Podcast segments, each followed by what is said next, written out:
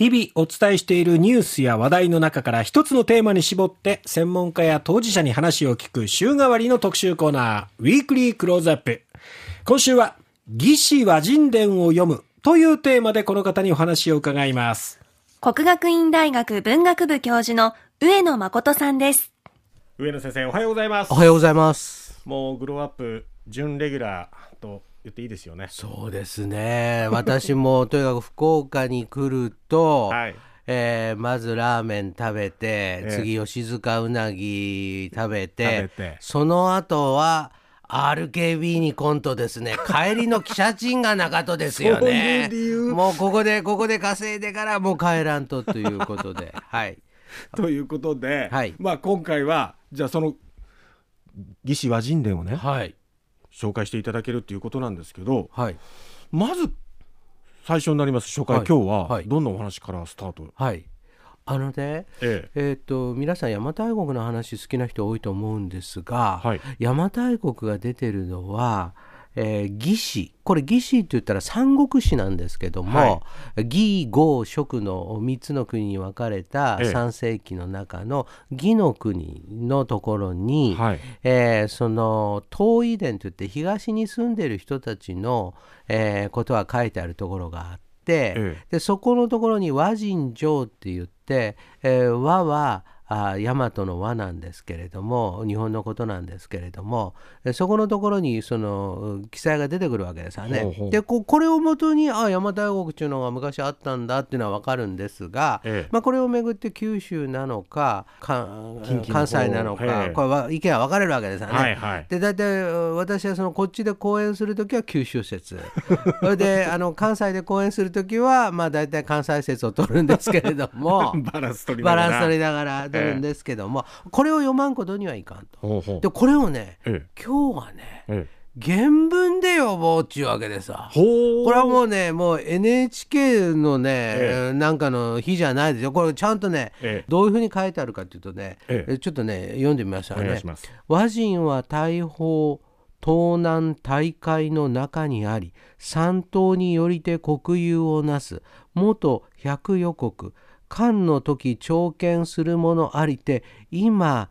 訳し通ずるところ30国と出てきます。これ簡単に言うとね、えええっと、日本人は大砲軍これ現在の北朝鮮の平壌近くなんですけれども、ここまで中国が入ってましたので、うん、そこに大砲軍という役所があったんですね。でそれからあ東南大会の中にある、うん、まさに日本はそうですわね。そうですね。東南方向の。中にあると。で三島によりてこの山と島によって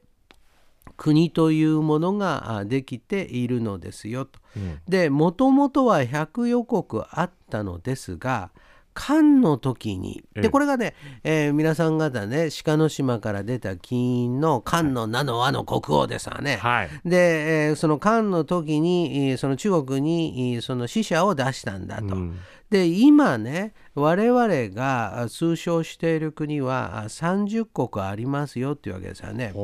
でここが面白いところでね、ええ、日本の中でもえー、義の方と結ぼうという人たちといや義の方とは結ばないよっていう人たちがいて、うん。ええ、どうも30国は我々と友好関係にあると。なるほど、うん、これがね、ええ、今と同じでね、うん、ちょっと広島でサミットしませんかと、えー、相手はねえー、呼びませんよと、うん、もう我々西側ばっかりで集まって。するとね、今度ね、えー、逆にね、えー、ロシアの側はねロシアの側でね、いや中国と一緒に仲良くやりましょうとかいろいろ出て動きが出てきますよね、はい、そういう中で、その30カ国が、うん、えー、その時は義の国とその仲が良かったわけですわね。これも今の国際情勢と変わらずというか、ええ、そのどこと結ぶかっていうのは非常に大きいことですよね。で当然ですね日本側は死者を送ってるわけですね。はい、で死者を送って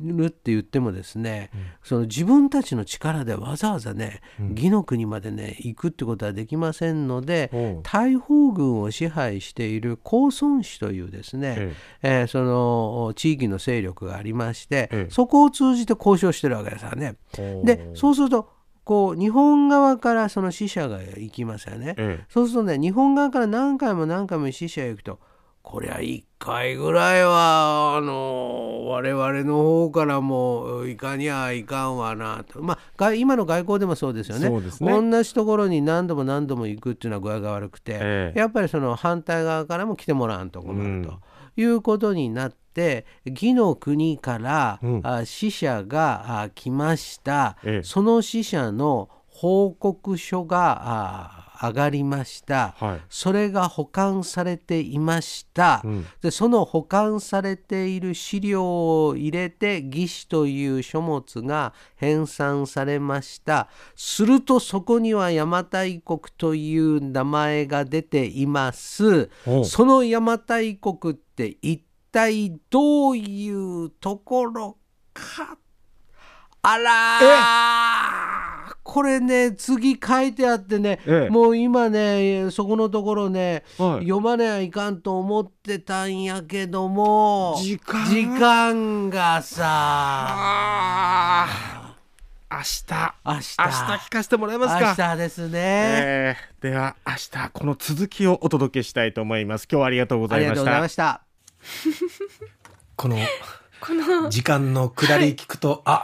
懐かしいなって久々来たなっていう。上野先生だって思います。上野さんが来たなっていうのを楽しみながら。まあ、義士和人伝っていうのは皆さんもこのね、名前は聞いたことあると思うんですけど、えー、その中身、原文を読むなんていう機会はなかなかないんじゃないのかなと思いますので、えー、まあ、今週この上野先生のお話を通じてね、義士和人伝というのはどういうお話なのか、そして邪馬台国とはどういう存在なのか、そのあたりについて、えー、じっくり考えていきたいと思います。国学院大学文学部教授の上野誠さんでした。